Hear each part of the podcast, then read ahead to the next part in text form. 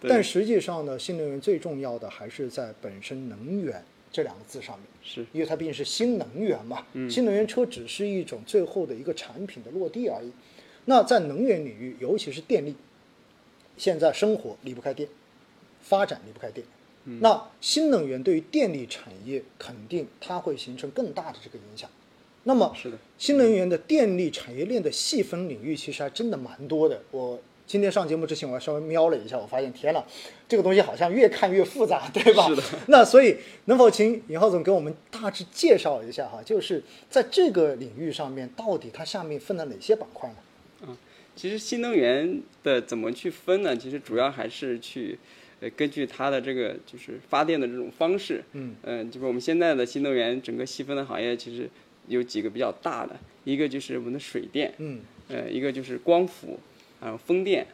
呃，还有核电，那么还有其他的一些什么地热能啊什么的，这其他的可能都是比较小的这样的一个板块了。呃，那么就是主要的板块就是水电、光伏、风电跟核电，嗯呃，那么这几个板块，那么这几个板块有呃有有几个不同的这样的一个特点，嗯，因为对于水电来说的话，水电它是呃它的这个发发电的效率是属于比较高的，就直接水冲下来那个直接那嗯带个发动电那机个轮机是吧？对，轮机就就就在转动了。呃，那么它是它有这样的一个特点，就是，呃，但是它有个问题，就是说它需要就是它对地域要求很高。那么就是我们当前的一些很多好的就是可以建水电站的地方，基本上都已经建建满了建满了。就是说它这个水电呢，就是它的增量就是很少了。嗯就是你再往往新的方向的这个增量就，呃，就就是说它的这个发展的空间就会小了。嗯但是现在呢，它是有几个呃有有几个这个机遇吧。对于水电来说，第一个就是说我们新能源，呃，这样的一个发电的形形式，它有一个它的弊端，它的弊端是什么？就是它的发电的不稳定，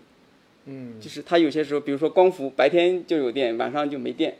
对，没然后光了，对吧？对，风电就是你风大的时候就就有电，然后风小的时候就没电。其实水电也一样啊，是吧？过丰水期然后就对有电，然后枯水期就没电对，了。我们在吧嗯前年的时候，那个时候丰水期的时候，那个时候就电就多，然后那个在在枯水期的时候，它就它就发的电就嗯少。那么这新能源它更是有这样的一个特点。那么水电它有什么样的什么样的好处呢？就是随着这个新能源的发展，比如说光伏、风电的这个发展，它是需要去储能的。比如说我嗯白天我发电发多了，我用不掉，我储能，储能怎么储呢？其实就可以把这个电用到这个这个水电站里面，就是它把那个下游的水再给抽到上游去，哦等它等它到呃在晚上的时候缺电的时候，它把它水再放下来，就它可以这样，就是它有一个就是怎么说叫填谷这个削峰的这样的一哦个削峰填谷呃，削峰填谷哎这样的一个效果。呃，那么这这是水电的，它未来的它一个发展空间，就是随着新能源的发展，它就有是一它定可的，以承担储能的，它可以承担储能的这样的一个作用。哦其实现在的我们前我前段时间也跟大家聊过这个储能，其实现在主要储百分之九十以上还是靠这种就是机械的储能。就嗯，是对，我看到了很多的报道，是吧？就是对那种把重物升上去，对然后需要的时候再把它降下来，然后把这个机械能转化为电能。对，所以说水电呢，它说它一方面就是它的业绩呃现金流它是比较稳定的，这样的情况下，它未来还有一个辅助于新能源这样的一个、呃发电的，呃哎，这一点我样的觉个得作确用实，平时好像比较少人去想到这一点啊。今对天尹浩总这么一提，我觉得哎很清楚。对，然后呃，这个就是水电。那么火电呢？火电呢，就是它也是，就是它可控性很强，就是我要发电的时候我就发，我不发电的时候我我就我就不发嘛，就它可控性很强，但是它的就是碳排放量就是比较高嘛。然后火电呢，就是它现在有它的呃比较两个比较好的这样的一个发展的一个机遇，第一个就是还是我们刚刚说的，就是新能源发电它不稳定，可以通过因为火电比较好控制的。比如说我这个呃地方，我新能源发电的时候，哎，我这个时候我这个电，呃不够，不够对用吧，嗯哎，我可以用火电来去弥弥补一下。那么这是它就是说它也是辅助于整个这个比较灵活。新能源发电哦嗯对比较灵活，呃，它的这样的一个特点。然后另外一个特点就是火电，我们现在的这个价格的市场化的改革，呃，会带来一个机会。呃，那么这个这个是火电，就是我就顺便提到，就说嗯说到水电，顺便提到这个火电。呃，那么另外一个呃比较好的这个新能源的方向就是我们的光伏。光伏的话，就是呃，它是属于因为随处都可见，就光嘛，这个阳阳光嘛，就是它是属于这种就是对于地域的要求没有那么高的这样的一个一个板块。呃，那么这是光伏，那么风电这块就是现在就是风电也是属于发展属于比较饱和的，就是很多这种风大的这种地方基本上都已经呃布置的比较比较多了，就是特别是这种在陆地上。那么未来的话，就是它在海在海洋附近，就是沿海附近的这样的一个叫海，我们叫海风，嗯这个海风的这样的一呃未来的这种发展空间还是相对来说是比较大的。呃，那么另外一个还还有一个发电的方式就是核电，核电这个其实它是最经济，然后它是呃发电效率最高，然后也是比较稳定的这样的一个呃一个发展的一个一个发电的方式。但是它的问题就是它的投资成本非常大，它还有带来一些这种就是核辐射污染的这样的一个一个就给问题。嗯大家的这种感觉，就不发生，其实就发生概率虽然比较小，对对吧？但是一旦发生的话，可能就那个影响比较大，是对这样子的。对，但是这个其实我们老百姓可能经常会担心这个事情，但其实现在这种核电的这个发展的技术啊，其实都是属于已经非常高的这样的一个一个技术了。就是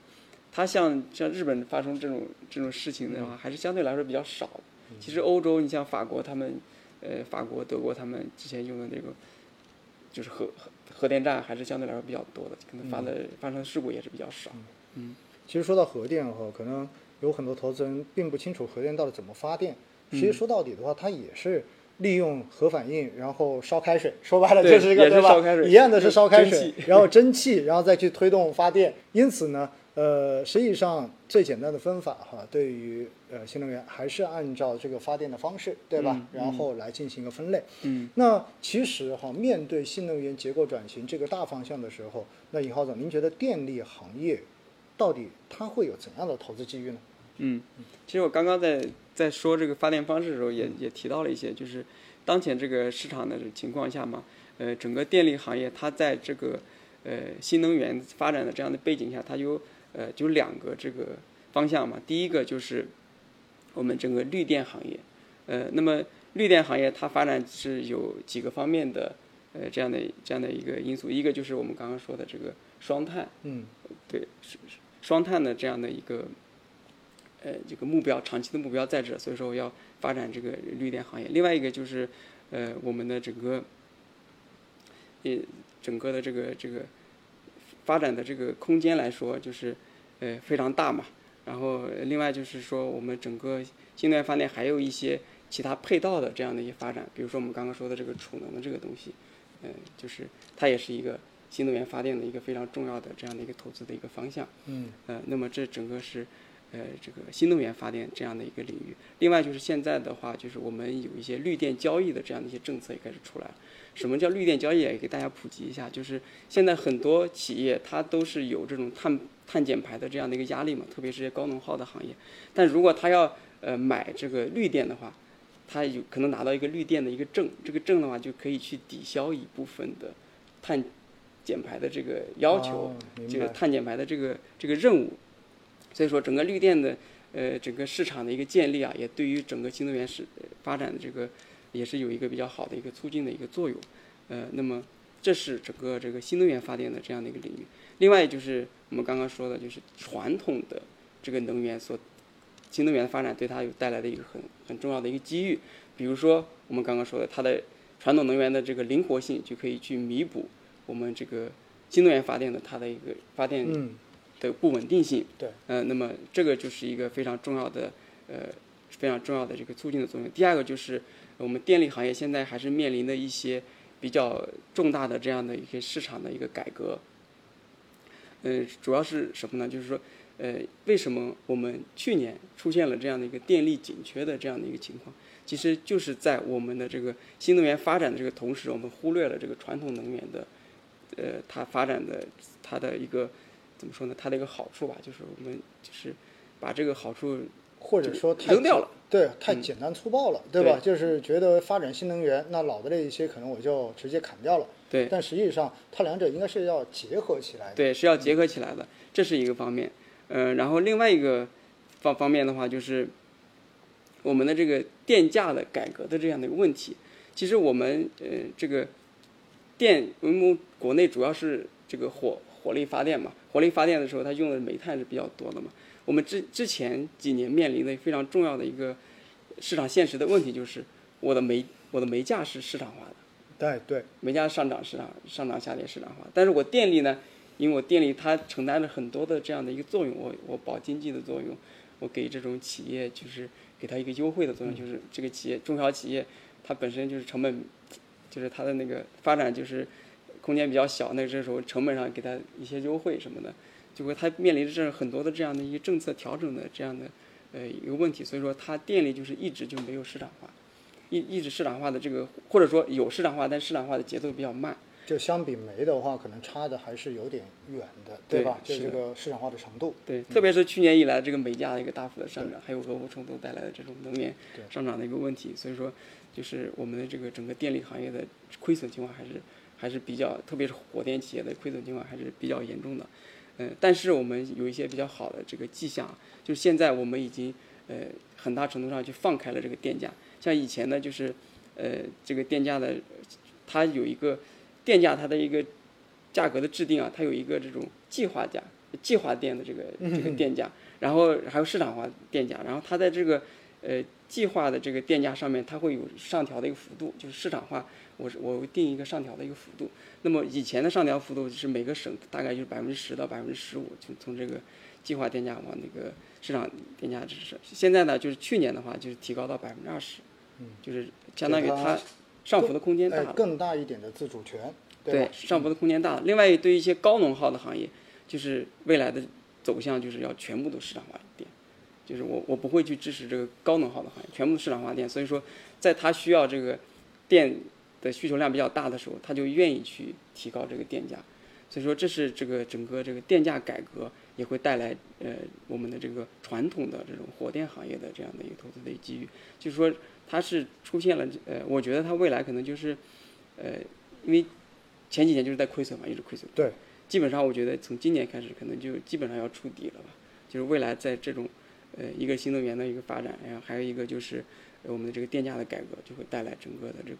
火电行业也会有一个呃盈利触底反弹的这样的一个机会。它也是我们现在投资的一个比较好的这样的一个板块。嗯，对，这是整个电力行业的情况。明白。也就其嗯实对于电力行业来讲的话呢，呃，应该是两个大的逻辑在这里。首先，新能源这个就不用说了，对吧？刚才我们前面一直讲的是新能源嘛，嗯所以新能源的这个发电，应该说，呃，未来它依然会是一个新基建非常重要的一个组成部分，这个想象空间是看得到的。嗯，那么另外一块儿呢，就是对于传统的这种电力，大家必须要去正确的去理解它的作用，并不是说它就在新能源的这种背景之下它就没戏了，对吧？对是的因为如果你真没戏了。可能我们回想一下去年那个电力紧缺的时候，那就是个最鲜明的例子，对吧？是的因为实际上新能源确实它存在着比较明显的这种短板，就是它的发电其实是分布不均不衡稳定的，对不不稳均嗯定。那但是用电其实是很稳定的，是的对吧？所以在这种情况之下，你会发现传统的像火电之类的，它其实是可以去结合新能源的这种发电，然后去达到一个更好满足需求的这样的一个作用。因此呢，不要因为有了新能源，然后我们就把传统的电力我们就把它给扔掉了。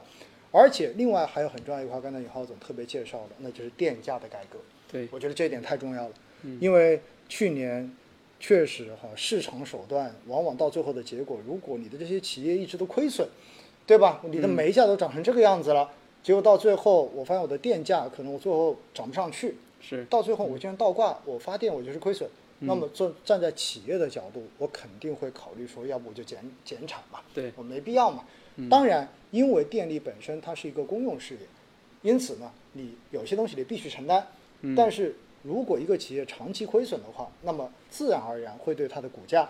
对吧？对投资者的这种预期形成非常明显的打非嗯压。那么现在呢，也在解决这个问题。那从去年开始的话，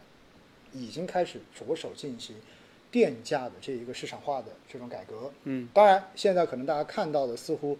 有很多人觉得幅度不够大啊，比如说你只是把百分之十的这一个呃自己的这个调整幅度上升到百分之二十，但是这是个进步嘛，嗯是对吧？而且更重要的是，未来高能耗的这些行业，你就全部市场化。嗯，你要用电可以，那你就付更高的电费呗。对你如果觉得哎，你核算一下成本，你觉得没问题，那也可以，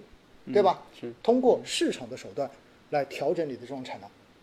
那回过头来，对于传统的这种电力行业来讲，有像火电这一种，嗯那其实正像以浩总说的，它的这个盈利也好，包括市场预期也好，基本上就是一个触底的状态了。就至少所有的东西都不会再变差了，是应该大概率是一个往更好方向去走的一种情况。嗯所以在这样的环境之中，应该说整个电力行业的投资机会还是不错的。对对吧？是应的该是这样来做个定义。